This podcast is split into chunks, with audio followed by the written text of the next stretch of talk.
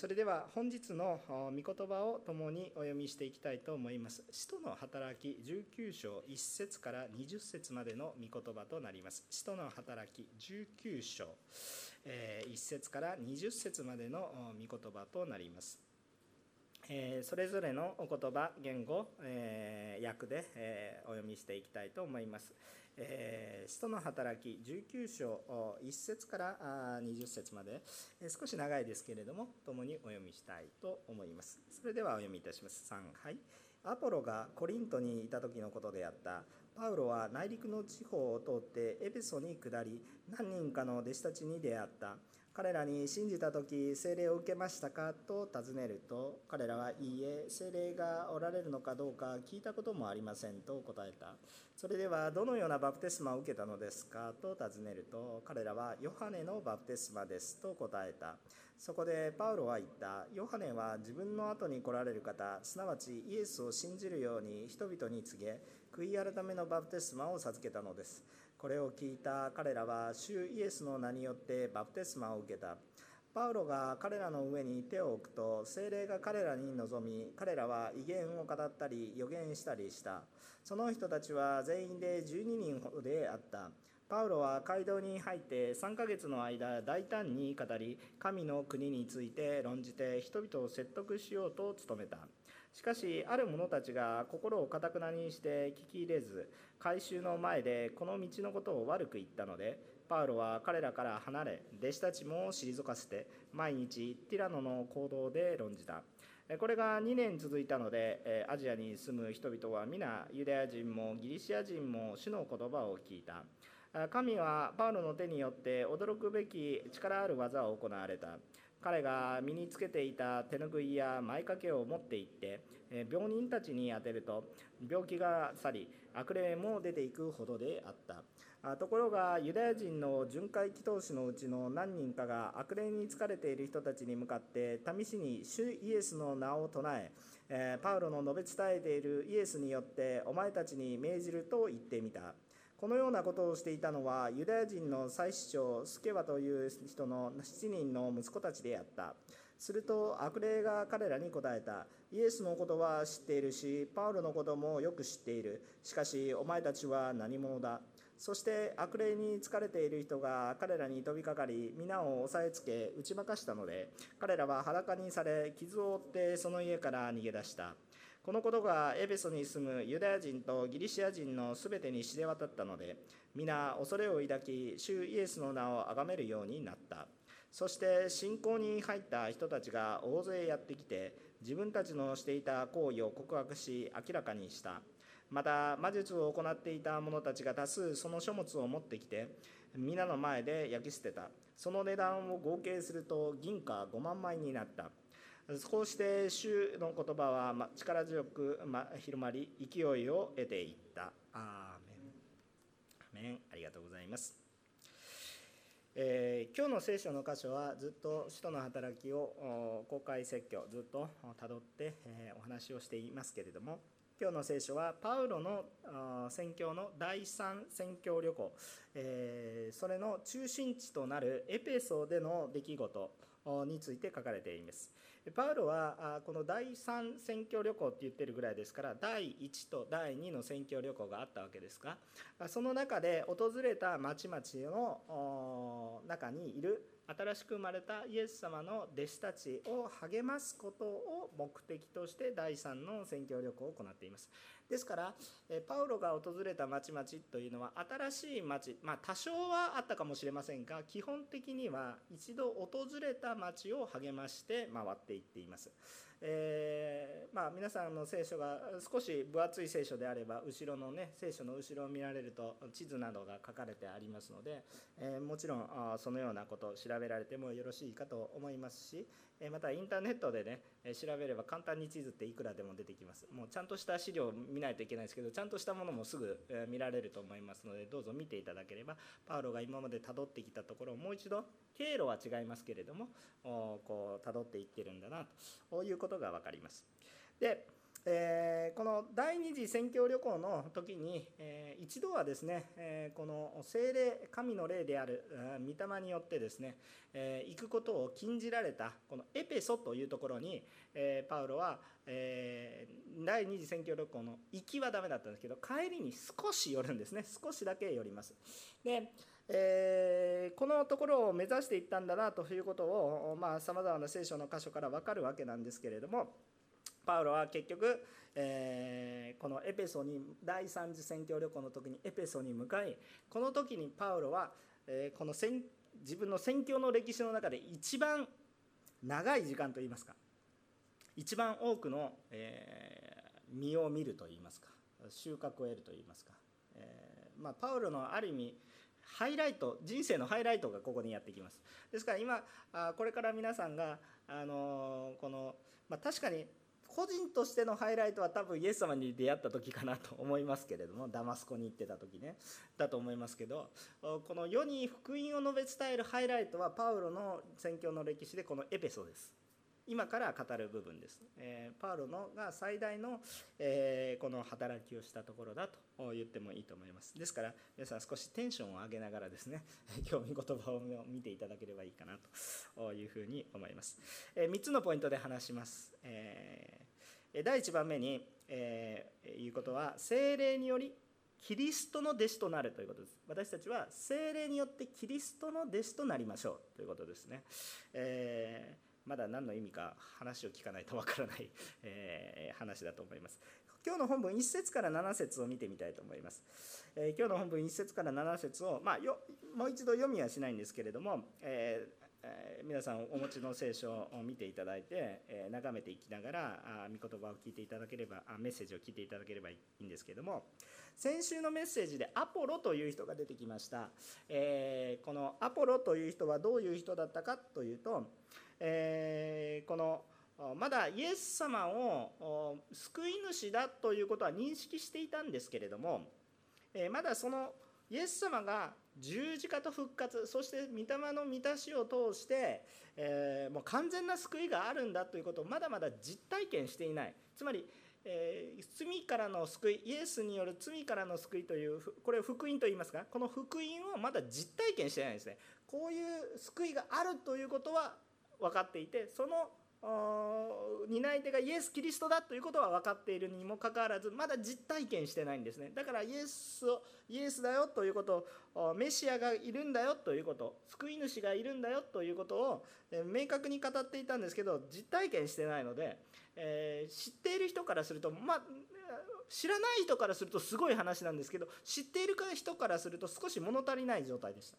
でこれに対してコリントから来たんですね。アキラとプリスキラという夫婦がいましてこの2人は精霊を体験しているわけでこの福音を正しくお話ししました。そのことによってこのえこのアポロがですね非常に喜びにあふれてですねえじゃあ私はですねもうこの本質的なことをですねアポロは知識が豊かでしたからもうこのもう精霊に触れられてしまえばもういくらでも素晴らしいメッセージパウロのようにメッセージができるわけですね、えー、今まで知らないでさまざまなものがあったんですけど知ってしまえば全ての今までやってきた苦労が全部もう実が結んでいくようなそのような感じで爆発的にこのアポロという人はですねこのイエス様のことを正確に多くの人々に伝えていこうとした。んですでコリントからアクラとプリスキラーみたいな人がいたからコリントにもイエス様を信じてる人。そしたらイエス様のことをもっと正確に私は伝えられるはずだから私はコリントに行くという流れになったんでしょうか、えー、アポロはコリントに向かうことになりますね。で、えー、このアキラとプリスキラが紹介状を書いてくれてるので非常に信頼されてコリントの教会を励ましていった。そういうことがありますね。海を渡ってアジア大陸からヨーロッパ大陸に行くとコリントがある、ね、海を挟んでアジア大陸に行くとエペソがある。トルコ周辺の話です。トルコとかギリシャ。あの辺りですね。もうこれ世界の中心的な話ですよね。まああのギリシャ文明、えー、まああまり歴史の話はいいですね。はい。まあとにかくそういうふうなあこの場所ですね。世界の本当に文明の中心のようなところでの話でした。当時はね。でえー、でこのアポロがコリントに出発した後にパウロがやってきます、えー、ですから2人は会ってないっていうことですね。この時代。でで、まあ、そういう流れ。パウロは第三次宣教旅行をシリア今のシリアでしょ？シリアのアンティオキアというところからもともとそこに自分がいた教会がありますね。そこからトルコの本をぐるぐるぐるぐる回ってですねトルコという名前ではないんですよ当時はね、えー、当時は小アジアもしくはアジアという地域です。アジア大陸の話じゃなくてねトルコ周辺のことを全体にアジアと言ったんですね。でその周りをぐるぐるぐるぐると回りながらようやくエペソまで来ましたよ。でもその時にはもうアポロは行っていましたよ。という状況です、まあ、今状況把握だけの話ですね。でアポロがま出発してエペソにパウあパウロが来た時にえー、精霊のことを全く知らずにでも私は洗礼を受けたと言っている弟子たちを見たんですでこの弟子たち、えー、はあこう精霊のことなんか全く知りませんとか言ってるんですけれども洗礼を分けてるんです。じゃ何の洗礼ですかというふうに聞いたわけですよね。で私も洗礼を受けましたよ。だからパウロが話していくといや私はもう洗礼を受けましたよみたいな話なんですよ。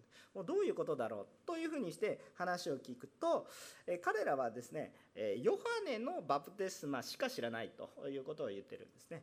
ヨハネのバプテスマなんじゃこりゃという人ね、えー、いるかと思います。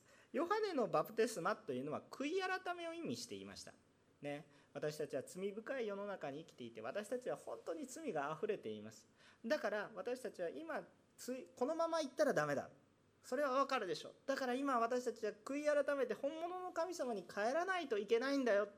いつまで自分の罪を犯し続けているんですか。それではダメだ。悔い改めをしてですね神のもとに戻ろう。ちゃんと救い主が来られるからその悔い改めをするということで洗礼を受けましょう。ということで洗礼があったわけなんですね、え水で体を洗ったわけですよ。で別に水で洗うことにそこまでの意味がないんですね、まあ、皆さん毎日のようにシャワーを浴びたり風呂に入ったりするんですけど 要するにそれを信じて悔い改めることにどうかに意味があったんですね。それを私たちが体験的に知るためにそれ洗礼が行われていてこれは神様が定められてきたことなんだそういうことなわけなんですね。でこのヨハネのバプテスマというのは罪の悔い改めを意味するわけですよ。あでこれはどういうことかというと私たちの救いの第一歩はまず罪の悔い改めが必要、えー、罪の自覚がもっと必要と言ってもいいかもしれません、えー、私たちがもし、えーえー、この病気であって病人であった時にその病気を治す第一歩は自分が病人だということを自覚することが一番最初の第一歩になります。えー、自分が病人だということを自覚しなければいつまでたっても病院には行かないし治療も始まらない。じゃあそのまま自然治癒するのかって言ったら自然治癒はしない。どんどん状況が悪化するという状況ですね。その状況の中で、えー、一番最初に私たちが自覚する第1番目の治療の第一歩は自分が病人であるということを自覚する。本気で自覚する。なんとなくああそうなんですねとかね。私は病気だそうですよでもまあまあ誰かどっかの話ですみたいなそんな感じじゃないんですよ。あ本当に私はこのままでいると危ないなということを自覚することが一番最初のこの話なんですねだからヨハネのバプテスマが間違っていたわけではなくてそれは必要なことだったんですね。えー、ところがですね、えー、じゃあ私は病気であると自覚したらですね病気治るんですかって言ったら治らないんですよ。だから非常に重要なことなんです。だから自分が病人であるということを明確に知るっていうことは非常に重要なことなんですよね。でもじゃあ病気が治るかっていったら別の話なんです。だからアポロも最初はすごい話なんだけど物足りない。なぜならば解決しないから。なんかすごいいいところまで行ってねもうドラマを見ていてすごいいいところまではい終わりみたいな。で永遠に終わりみたいな。そんな感じなんですよね。もうその先気になって仕方がない。そのような状況ですね。でえっとこの人たちはですね、えー、おそらくどういうこの弟子たちこの弟子たちはおそらくどういう弟子たちだったかなっていうことを考えると、えこの人たちはヨハネの弟子。バプテスマ洗礼者ヨハネの弟子だったと考えられます。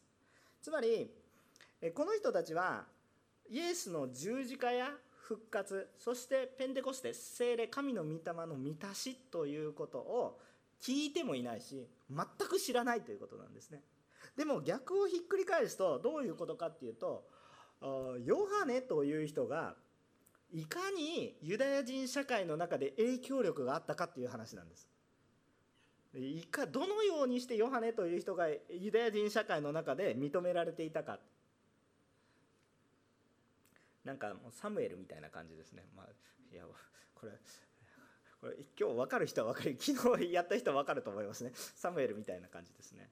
本当にすごい影響力もう国のリーダーみたいな感じですよ、ね、実質的な王は別にいるんですけどね。でも本当にそのようなあこの形なんですね。で、えー、まあ、だからヨハネのしたことは本当に素晴らしいことでイエス様が来られるための準備をしたんだなということが本当に認識できます。でそこでねパウロはそのようなまだイエス様のことを知らない人たちにヨハネの素晴らしいこのあなたたちは病気だから罪があるんだとね。罪人なんだと。だから悔い改めないといけないんだって。でも悔い改めてもまだそれは分かるとね。でその清さがあったわけです。だからこの人たちはある意味整えられてたんです。自分は砕かれてたんです。自分は正しいと思って生きていたんじゃなくて自分はダメだ。このままではダメだ。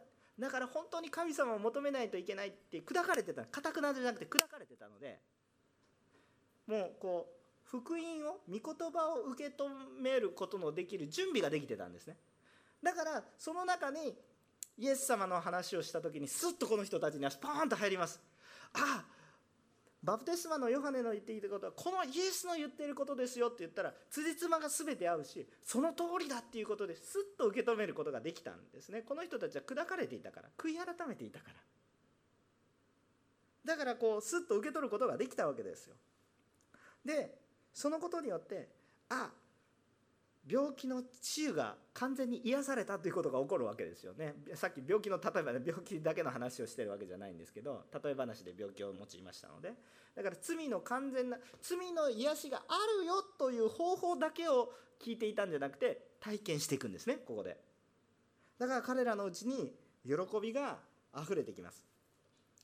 で彼らは今までバプテスマのヨハネの弟子だったんですけどこのことを通して洗礼を受けること本当の洗礼を受けることによって、まあ、本当のってバプテスマのヨハネの洗礼が偽物ではないんですけど本質的な洗礼を受けていくことによってどうなるのかっていうと彼らに精霊が望んでいくんです。で精霊が望んで威厳や予言を話したりしました。そういうことが起こるわけですね。で今まではバプテスマのヨハネの弟子だった。でも今は本当の神である救い主であるキリストの弟子になったんです彼らは。いいですか？私たちはいつまでもバプテスマの弟子であってはいけないんですよね。それも皆さんあのまあそんな人はあんまりいないかもしれませんけど西山の弟子になってはいけないですよね。もしくは母先生の弟子になってもいけないですね。キリストの弟子にならないといけないんですね。そうしないと皆さんの中に力あふれないんですよ。キリストの弟子になりましょう皆さん。ね、でこの洗礼を受けてキリストの弟子になった。キリストの弟子になったってことは罪の許しとね。そして救いを経験したということです。もうこれを経験してる人はその人生が変わります。明らかに変化があります人生の中に。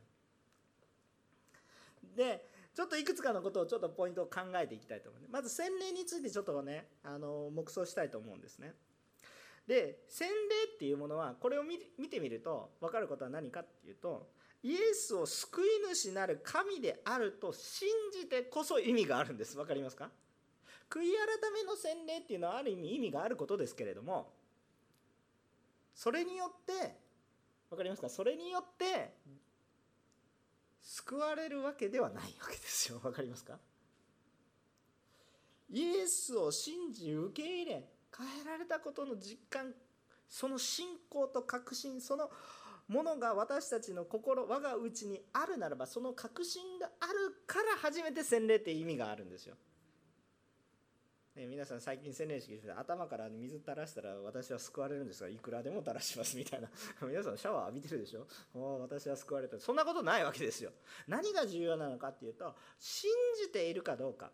信仰によってその確信。このことによって洗礼っていうのは初めて意味が出てくるものなんだということなんですね。でこの洗礼に意味があるからこそパウロがその洗礼の時に手を置いた瞬間にこの12人の人は精霊に満たされて精霊の賜物を受けていくそして人生が変えられ変化がするそのようなことが起こったんですね。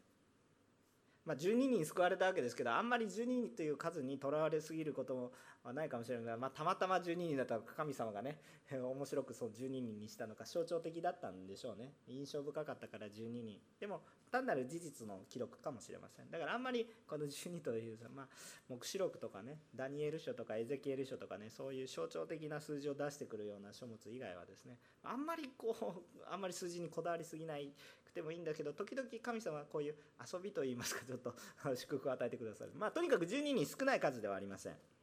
こういう人たちが救われていったっていうことですね。ちなみにこの人たちはアポロの弟子ではなかったと思います。アポロの影響下にあった人はおそらくもうイエス様に立ち返ったと思います。なので、まあ、ヨハネがどれぐらい影響力があったかな。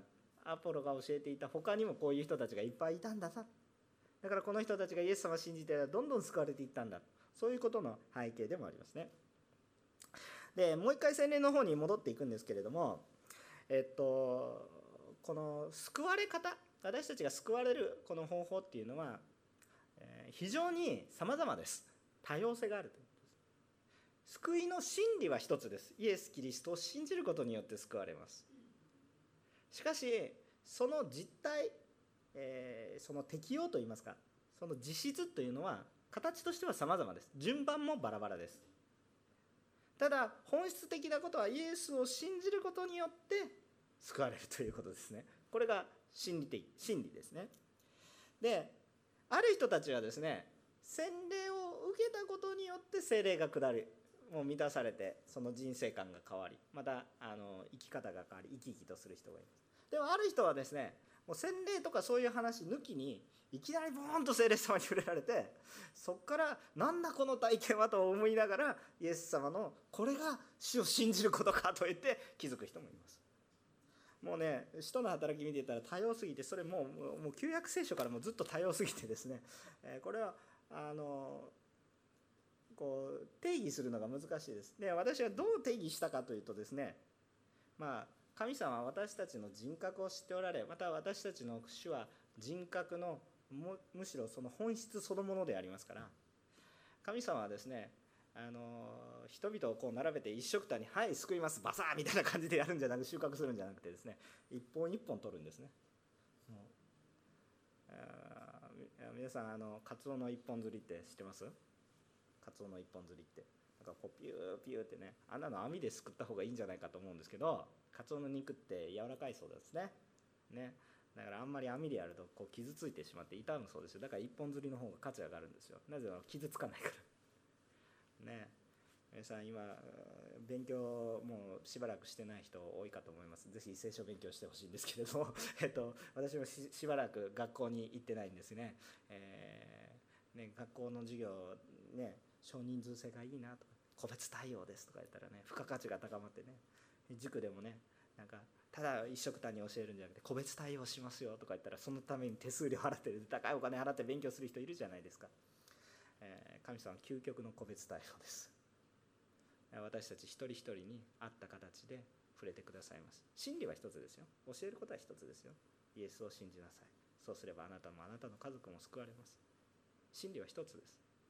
でもあまりにも私たちが未熟なので合わせてくれます。あんまりにも聞かなかったのでイエス様地上まで降りてきてくださいました。究極の個別対応してくださいますから安心してイエス様を信じていきましょう、ね、このようにですね神様はさまざまな方法を通して順番さまざまに変えられるんですね。でも重要なことは何かって順番ではなくね、えー、霊的な実質です。だから順番にこだわってはいけません。でも重要なことはイエス様をまず第一にしないといけない。重要なことはイエスを信じなければ洗礼はないし。イエスを信じることは精霊の助けなくしては起こりえないということです。気づく方が気づく前がこのことは真理です。もう一回言いますよ。イエスを信じない洗礼には意味がないし。っていうかそもそも洗礼ではないし。単なる儀式ですね。またイエスをではイエスを信じることは精霊の助けなしにはありえないんですね。コリント人への手紙第1今日コリント人への手紙第1たくさん出てきます。意図的に用いてます。後でその話をします、えー、コリント人への手紙の第1、えー、12章の3節にはこう書いてあります、えーコリント人への手紙第1の12章の3節こう書いてあります、えー、読みますね。ですからあなた方に次のことを教えておきます。神の御霊によって語る者は誰もイエスのイエスは呪われよということはなくまた精霊によるのでなければ誰もイエスは主ですということはできませんと書いてあるわけですもう一回読みますよですからあなた方に次のことを教えておきます。神の御霊によって語る者は誰もイエスは呪われよということはなく、また精霊によるのでもなければ誰もイエスは主ですということはできませんと書いてある。だから私たちはイエス様を信じるには精霊の助けなくしてはいけないそれを実感してるか実感してないかは先になったり後になったりしますけど、精霊様によらなければ誰もイエスをキリストだとは言うことができない。イエスをキリストだということができないということは洗礼する受けることもできないということです。信仰もないということです。だから私たちイエス様を信じてるって言ったらそれは意識してようか意識してまいがこう精霊の助けはあるというです。これを御言葉によって知ってこう初めて精霊に目が開かれていく人もいればああそうだったんだ。あの体験は精霊の助けによったんだ。なんだこれからも大丈夫じゃないかという確信に至っていく人と私はこっちの方なんですけど。私は随分精霊様に後から触れられて随分鈍感な方だったと思いますね。クリスチャンファミリーの子って大体そういう子多いんですよね。気づかない。普通に精霊様の恵みの中にいるから恵みを感じられない。ある意味不幸とも言いますね。ある意味幸いとも言えますね、えー、これどっちがいいのかよく分かりません、えー、個別対応です。とにかくね。どちらもいいということです。であのもう一つはですねあのもう精霊様に触れられて後で御言葉を見てそういうことかと理解すると。いうこともあると思います。でも真理は一つですね。真理は一つ。精霊に満たされたことに対して実感するその精霊の賜物というものもまたこれもいろいろです今日聖書の中で出てきているのは予言や威厳、えー、威厳というのは自分の言葉でない言葉で神の真理を語ること。ですね、えー皆さん教会に来てわけのわからない言葉でなんか頭おかしくなったんじゃないかと思いながら祈ってる人たちいますけどそれは頭がおかしくなったわけではなくて精霊様に満たされてるんですむしろそれを理解できない私たちの頭の方がどうかしているという形なんですね本当に天の御国に行ったら多分その威厳の何を語っているのか本当は理解できるわけですよ理解できない私たちが口惜しいと言いますかねそういうことですねえー、まあ、正直に告白しますけど私は威厳の解き明かすたものは 多分ないと思います。もっと求めていけということなんだと思いますけど私はよく分かりません。自分の語ってる威厳もまだまだよく分からないですね。でも死に満たされているっていうことはよく分かります。予言的なこと。これから起こることもそうですけど予言の中心は神から頂いた言葉をそのまま語っていくっていうことですよね。将来のことについて語っていくっていう部分も当然含まれるわけですけれども、えー、けれどもまあ、あの聖書いろいろこのことを吟味していくべきですね。でこういうようなことはですね、えー、まあ、後にも語りますけれどもこういうような不思議なことも起こりますと。ででもこのような不思議なことよりもこのことは聖書の御言葉をフォローしますつまり聖書の御言葉に基づき聖書の御言葉を明らかにしますそうでないものは何かおかしい話ですだから、えー、このことをですねえ、なんか現象優先体験優先的な、えー、信仰宗教みたいな信仰に皆さんならないでください。あ私は癒されたから死を信じます。うん。まあ本当まあ入り口はいいかもしれませんけれどもきっと弱いですね。喉元すぎれば暑さ忘れるですから。私は苦しい時に主が助けてくださいました。ハレルヤ感謝します。でも良くなったら主を忘れてどっか行きます。もう信仰宗教的なものにならないでくださいね。皆さん聖書の御言葉に基づいて理解しそしてそれを信じていく、ね。えー、真理は一つです。感じ方は様々です。真理は一つですね。ですからそのように歩んでいかなければなりません。コリント人への手紙第112章4節から11節、までを読みます。さっきの続きです。賜物について書かれてあります。コリント人への手紙第112章4節から11節。さっきの御言葉の続きです、えー、ちょっと読んでいきます。さて賜物はいろいろありますが与える方は同じ御霊です。奉仕はいろいろありますが使える相手は同じ種です。働えごめんなさい、えー、働きはいろいろありますが同じ神が全ての人の中で全ての働きをなさいます。皆の益となるために一人一人に御霊の現れが与えられているのです。ある人には御霊を通して知恵の言葉がある人には同じ御霊によって知識の言葉が与えられています。ある人には同じ御霊によって信仰。ある人には同一の御霊によって癒しの賜物。ある人には奇跡を行う力。ある人には予言。ある人には霊を見分ける力。ある人には種々の威厳。ある人には威厳を解き明かす力が与えられています。同じ一つ、えー、同じ一つの御霊がこれら全てのことをなさるのであり御霊は御心のままに一人一人それぞれに賜物を分け与えてくださるのです。アーメン。賜物を皆さん比べる人と比べる必要ないでしょ。主は個別対応で最善をなしてくださいあの人がこうだからあの人を羨む、ね、皆さんそれ信仰の落とし穴になります。どうぞ皆さんそれぞれに信仰の恵みがあります、えー、私にもあるでしょ。う皆さんにもあります。逆に言うと精霊に満たされていたら精霊の賜物はあります。いや私に精霊の賜物なんてありません。それはね謙遜そうに振る舞っている傲慢なんですよ。主はね皆さん、え、私がプレゼントを誰かに与えました。ありがとうございますって受け取ったその人が。で私がどこかにいて「あのプレゼントまだ使ってますか？別に使ってなくてもいいですけど」って言った時「私はもらってません」とか言ったらですね「おお」って思うわけですよ。おおって思うわけですよ。主はあげたよって言ってるんです。皆さん受け取りましたか？あるんですよ皆さんの中に賜物が。いや私にはありませんって言ったらさっきおおって感じになりますよ。皆さんに賜物はあります。ないと言ってはいけません。あるんです。イエス様を信じて聖霊を受けてるんだったらあります。いや私イエス様を信じたんだけど聖霊分かりません。さああなたが気づいてないだけな。あなたがまだかたくなだからです。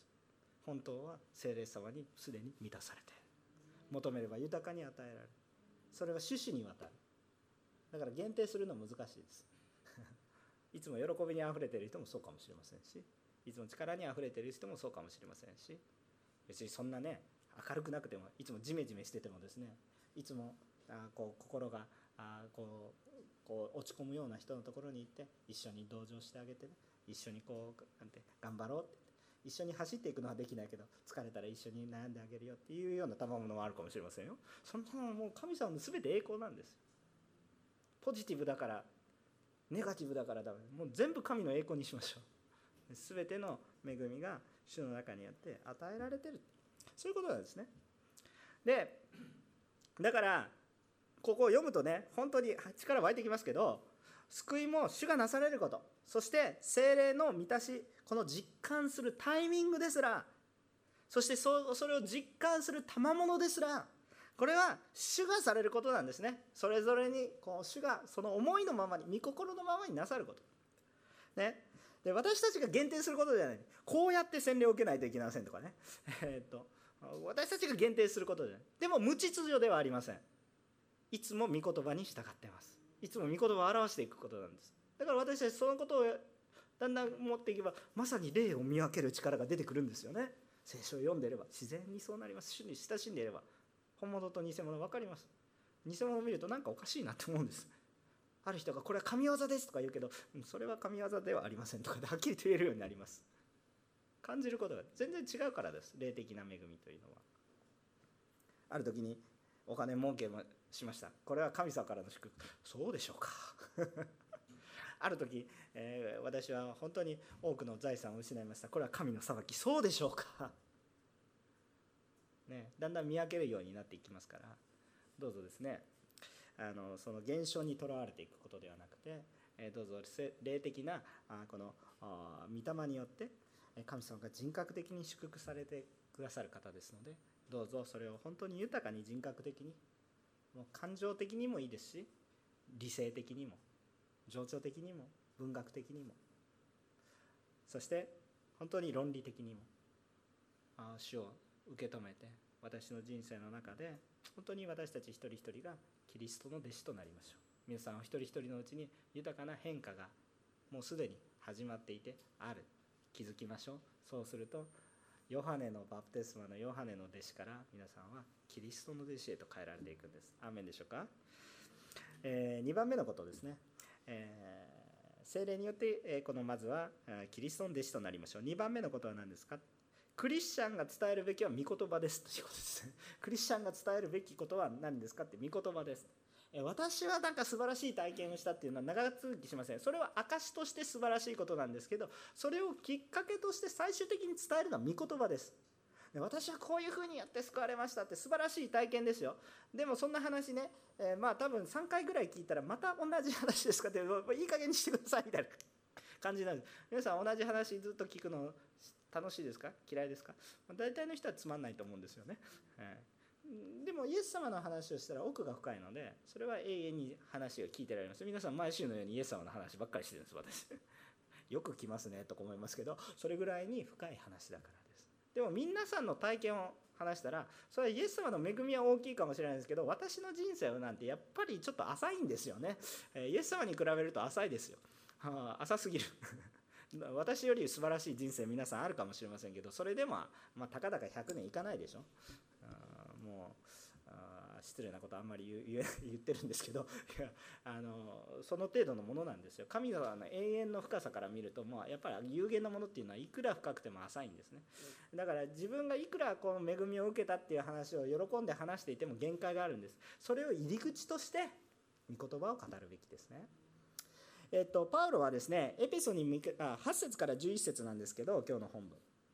8節から11節えー、使徒の働き19章の8節から10パウロはいつもの宣教の通りにエペソに導かれ12人が救われるという体験をした後にやっぱりですねそれまでの宣教地と同じようにパウロはユダヤ人の街道に行くんです。もうパウロの伝道の仕方いつもそうですね。御言葉にあるところに行って御言葉が本当ですよって語イエスがその御言葉の真理ですよって語る。いつもやってることは御言葉の真理は何かっていうことを教えてだから街道に行くんです。ユダヤ人たちには御言葉があるから。旧約聖書ですね。あるから。そこに行って福音語るわけです。でそこでどれぐらい語ったかって言ったらイエスを王とする神の国について3ヶ月間語るわけですよね、えー、聖書の講座来てる人こうピンピン来ると思うんですけれども神の国について論じだって書いてあるんでしょ。すごく重要な話ですよね。もうずっと同じ話ですよ、ね。えー、ずっと神様は神の国。これは神の国どういう国なんですか？イエスを王とする。メシアを頭とする。神の国。どっかで聞いたこと教会。まあまあ3ヶ月間語りますね。じっくりと語ります。でもしかし御言葉を同じ御言葉を聞いても受け入れる人と受け入れない人がいたんですね。受け入れる人と受け入れない人。でこのことから私たちも感じることがパウロほどの人がどんなに努力しても信じない人は信じません。皆さん伝道する時に信じない人がいるからって言ってへこんでる場合ではないんです。へこんでもいいですけどね。パウロもへこみましたから、ね、こんなこと全然言語に書いてないんですけど へこんだとかね書いてないんですけどもパウロも落ち込みましたね。であのけれどもやっぱり私たちがするべきことは御言葉を伝えていくことなんですね。信じるか信じないかは私たちにどうして分かりますか？それは主に分かることです。救われるか救われないか私が救うんでもないですよ。主が救われるんです。満たすのも主救われるのも主祝福されるのも主です。私はそれを伝えるだけです。主はそのタイミングを最善のタイミングがあります。だからこの時この人たちが信じなかった理由はまず一つは救いというのは人の努力によることではないよということをまず一つ覚えておきたい。えー、でも私たちの手を通してされますがこの人だからできたとかそういうことじゃなくて人の手を通して主がされることなんだということ。で2番目のことは何か？タイミングが違った。主の時という表現を使ってもいいかもしれませんがタイミングが違った。パウロもエペソに行くタイミングずらされたんですね。自分が行きたいタイミングではなく神のタイミングに従って行きました。そしたらエペソで集大成が待っていた。ということになりますね。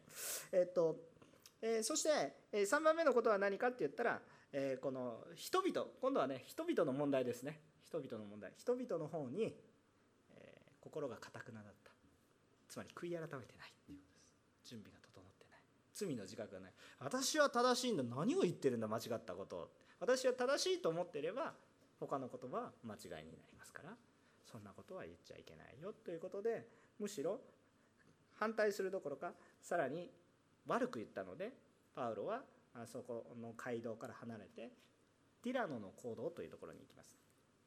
ティラノ3ヶ月間ずっと教えた結構な時間ですよね。じっくりと教えるわけです。一つのことを教えるためにはまあまあ3ヶ月では足りないとも言えるしでもじっくり教えるんであるならばまあ結構学べるはずですね。皆さんこれから3ヶ月間のセミナーしますけど参加しますか？って言われて3ヶ月間、えー、むしろ参加するのも大変ですけどそれセミナーする方も大変です。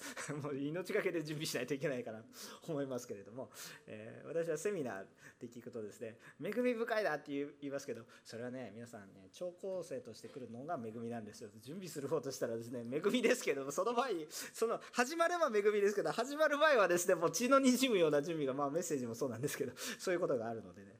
えー、まあ恵みですけどねそれはね。はい。まあ、とにかく3ヶ月やったわけですけども信じない人は信じない。で結局パウロはツラノの行動でいきます。今度はツラノの行動で教えるのは何ですか？2年間。2年間のセミナー皆さん参加しますか？みたいな。であまりにもここで多くの人に語り続けるのでもうアジアつまりトルコ周辺のユダヤ人もギリシャ、まあ、全ての人がもう御言葉について一定の知識を得たっていう話になるんです。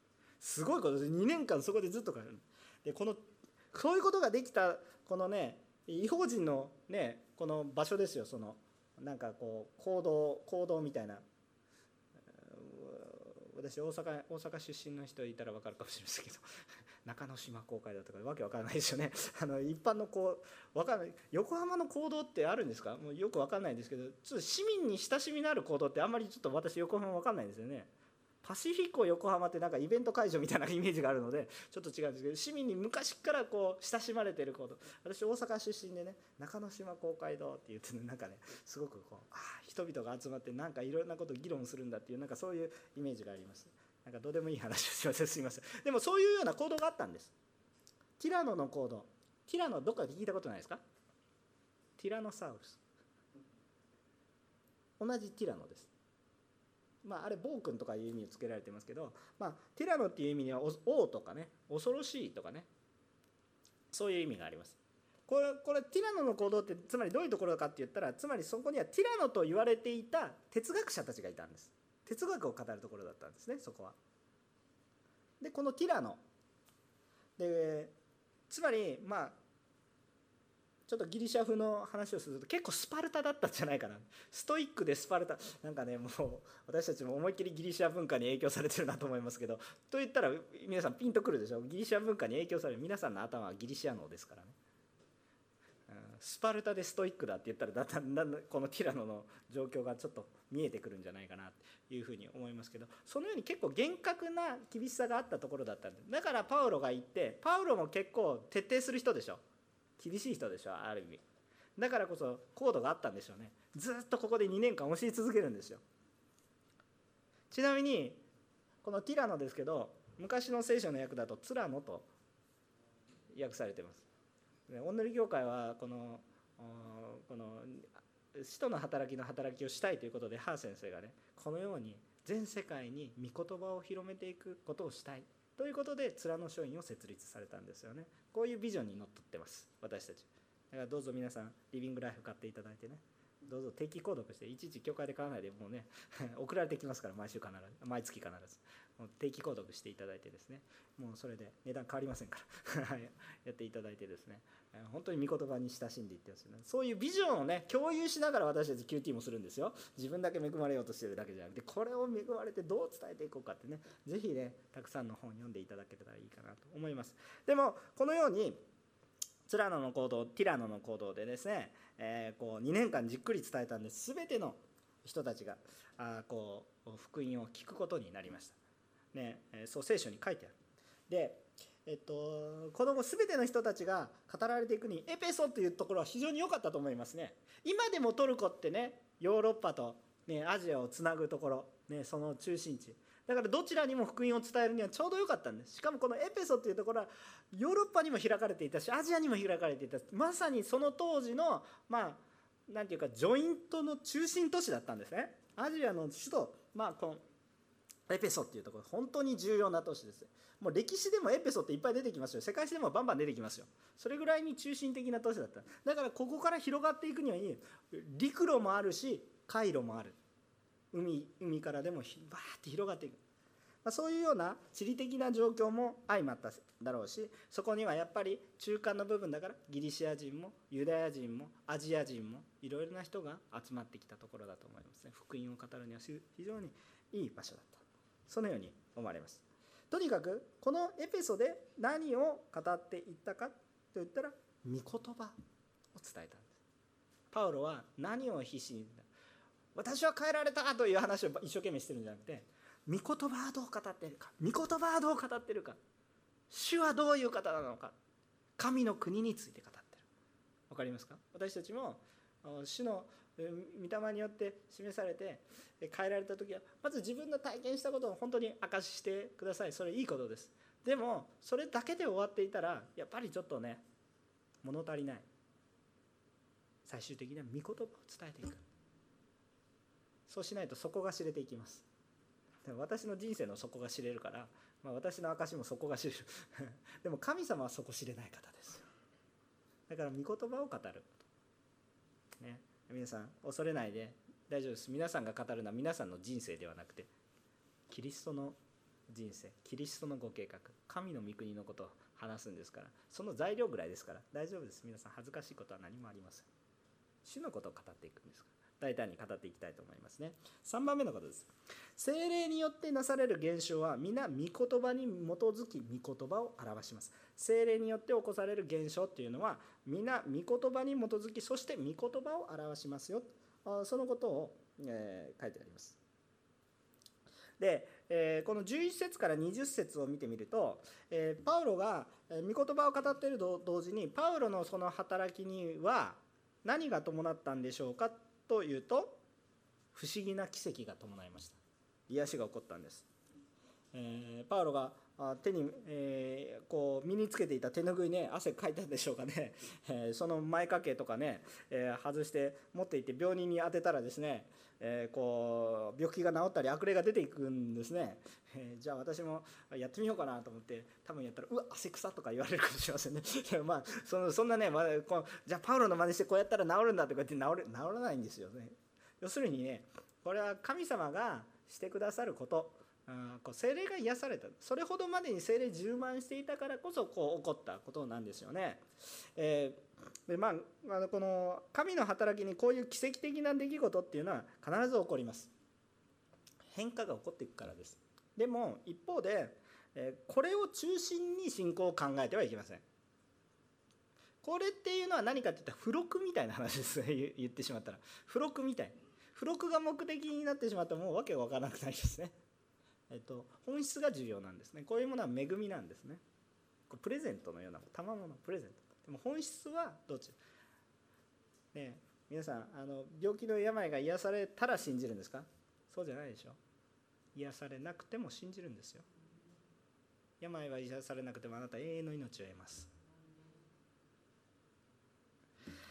ででねこのあんまりにもすごいからある人たちがあのパウロの真似をして半信半疑でイエス様のみんなを勝手に使ってやろうと。したわけなんです。これ祭司長の当時のユダヤ人祭司長の息子7人スケワという人の息子なのに。なんで名前出てるかなって言ったらこの人たちひょっとしたら救われたんじゃないかなって願ってます。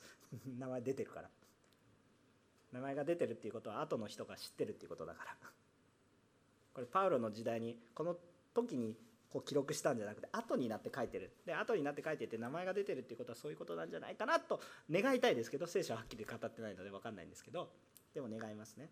でとにかくそのようにして、えー、このスケアの7人の息子がね最初はあのこのイエスの名によって悪霊を出ていけって言ったらね出ていかないんですけどその代わりですねこ怖いこと言われるんですね。お私はパウロもイエスも知ってるパウロも知ってるお前は誰だって言ってね来るんですよ。むちゃくちゃ怖くないですか？むっちゃ怖いです私は。そんなこと言われたら怖いですけどもあのまあ私たちはイエス様によって歩んでますからその全然怖くないですよね。もうイエス様の満たされてますから悪霊の方が怖いんですよ。悪霊がイエス様を怖がってますからね。だから私たちイエス様と共にいるから悪霊怖がる必要ないんですけれども。こういうふうにやるとですねあ本当にイエスの名はイエス様の権威は本物なんだっていうことがねこうこの地域に広め渡ったんです。でこのことを覚えてみるともう随分昔の話を思い出します。どこかというと出エジプト記の20章でですねあのイエス様があごめんなさい。神様がモーセにね10回でこういう言葉を与えてますよ、えー、出エジプト記の20章の7節にですね、えー、こう書いてあります、えー、10回の中の一つですよ。ね、このように書いてあります、えー、あなたはあなたの神主の名をみだりに口にしてはならない。主は主の名をみだりに口にするものを罰せずには置かない。なんかこの御言葉が成就しているようなね、ことを思い出しますね、えー、御言葉を知ってる祭司の息子たちはドキドキしたんじゃないでしょうか。うわこれは本物だと気づいたんじゃないでしょうかね。でこれに対してイエスを侮ってはいけない。イエスに対する恐れが正しく主を恐れ敬おうという思いが地域に広まりました。でそのことはものすごい効果を表しました。結果として主の権威を表すことになり多くの人がイエス様を尊敬し恐れを持って信じるようになりました。なんか適当になんかイエスなんてどうでもいいんだ。そういうことではなくて本物だって言って恐れを抱いた。神として崇めるようになっていったわけですね。で結局その結果としてあの多くの人たちがエペソっていうところはアルテミス神殿があるとあったところで非常に偶像礼拝が強いところですね。でアルテミスの話までは今日はしないんですけどもでもとにかく偶像の中心地だと。だからそこにはいろいろな魔術やさまざまな占いとかそういうものがぶわーっと溢れていたところがイエスこそが本物だ。これはすごいことだっていうことになってその魔術や占いとかそういうそういうさまざまなことをしてる人がバカバカしくなってきてイエスを信じるというふうになって。でその人たちが自ら自分たちの持っていて魔術書とかさまざまこうやればいけますよってハウツー本とかいろいろあったのかもしれませんけど当時のね。でそれを当時書物ってとても高いものだったと思いますよ当時。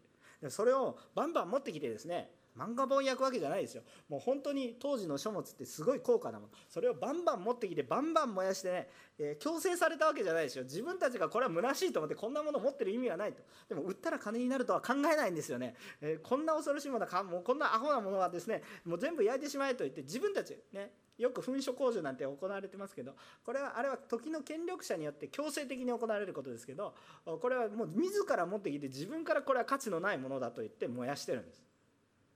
でその燃やした金額が銀貨5万枚。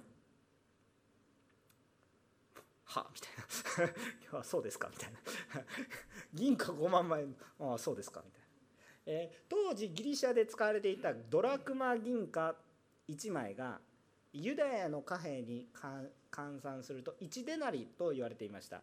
1デナリっていうのは1日の労働の対価として知られるのが1デナリデイリーワンデイという意味ですよね。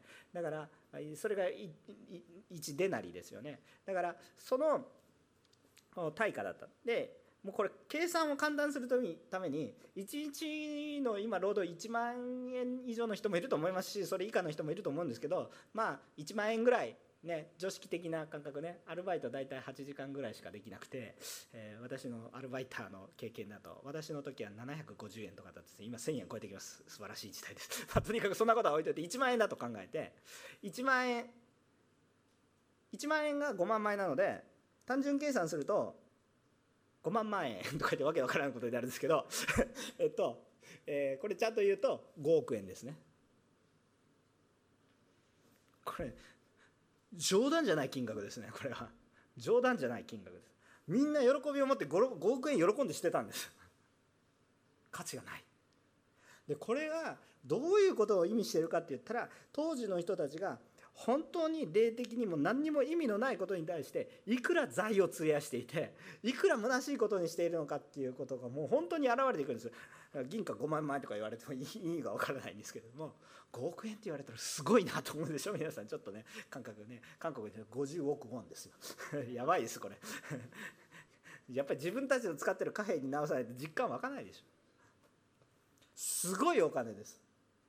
でもそれぐらい人生無駄にしてきたっていうことです皆さん人生無駄にしないでくださいねあの虚しいことのためにもう本当にお金を費やしてあと精霊様に満たされたら何の意味があったんだみたいなことに対してお金使わないでください。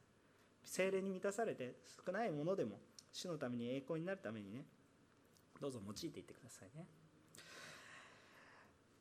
3番目のポイントは何だったか。精霊によってなされる現象は御言葉に基づき御言葉を表していきます。現象に基づいていくことではない。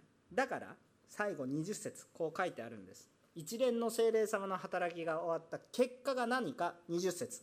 こうして主の言葉は力強く広まり勢いを得ていった。主の言葉がですよ。皆さん何か精霊様によってさまざまな現象が起こった。なんかその現象ばっかり宣伝していたらおそらくそれは偽物。そのことによって真理イエス・キリストの栄光が現れていくならば本物。さあすでにもう皆さんには精霊によって主の働きを見分ける力が与えられました。それは御言葉に基づいてます。分かりますか？ね現象を追ってはいけませんよ。現象は与えられます。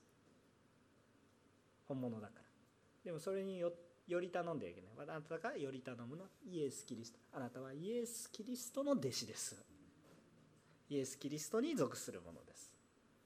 そのように歩んでいかなければなりません。私たちが伝えるのはあくまで御言葉。そしてその御言葉は私たちにと通して語られますけれども精霊が私たちを用いられますけれどもそのことを通してさらに明かされるのはあの人すごいではなくて主は素晴らしい。主の言葉は真実だ。私たちの信仰生活でどこまでも御言葉に基づくものだって分かりますね。本当に精霊は力強く結論的ですけど私たち今も我が家においてこの時に働いてくださった精霊は今も我が内におられます。私と共に働いておられます。ですから精霊は人を通してしかも働かれます。私を通しても働かれます。私に賜物ないって言っちゃダメ。賜物あるんです。通して働かれるんです。イエス様を本当に信じたら皆さんの人生には変化があったはずです。そしてその御言葉を確かにするために今日も私のちっぽけな人生であるかもしれませんけど用いられます。信じますか？